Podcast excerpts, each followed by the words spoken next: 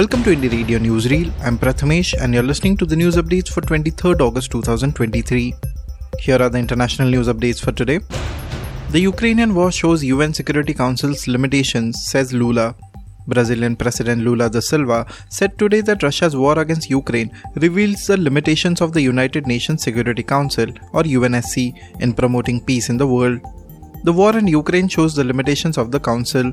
We are ready to join efforts that can effectively contribute to an immediate ceasefire and a just and lasting peace. Lula said in the plenary session of the 15th Summit of Head of States of the BRICS, the economic cooperation group led by Brazil, Russia, India, China, and South Africa. Currently, this economic bloc represents 42% of the world's population, 23% of the global gross domestic product, and 18% of the international trade. Greek fires rage after migrant tragedy near border.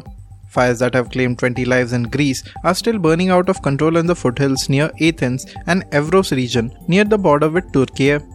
18 of those killed are thought to be refugees and migrants who crossed the border recently, hiding in the forest north of the city of Alexandroupolis. Greece has expressed its deepest sorrow for the deaths in the Dadia forest close to the Turkish border. For five days, fires have burned near the city and along the west coast. Firefighters are also trying to stop a fire spreading from the slopes of Mount Parnitha to the northwest of Athens. Owner of Pakistan cable car arrested by police on negligence charges.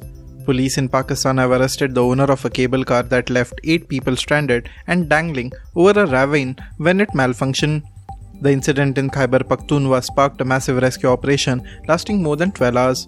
Officers detained Gulzarin on multiple charges, including endangering valuable lives and negligence. The arrest comes after a child who was trapped in the chairlift said he feared it was over during the ordeal. When the chairlift was halfway there, its rope broke. It was dangling and I was terrified, Ataullah Shah said. A military chopper rescued one trapped child, while zipline experts recovered the rest of the group after dark. Now to the national news stories. Chandrayaan 3's lander module successfully lands on the moon. India has become the fourth country to successfully land on the moon as the Chandrayaan 3's lander module with the rover in its belly successfully made a soft landing on the lunar surface today.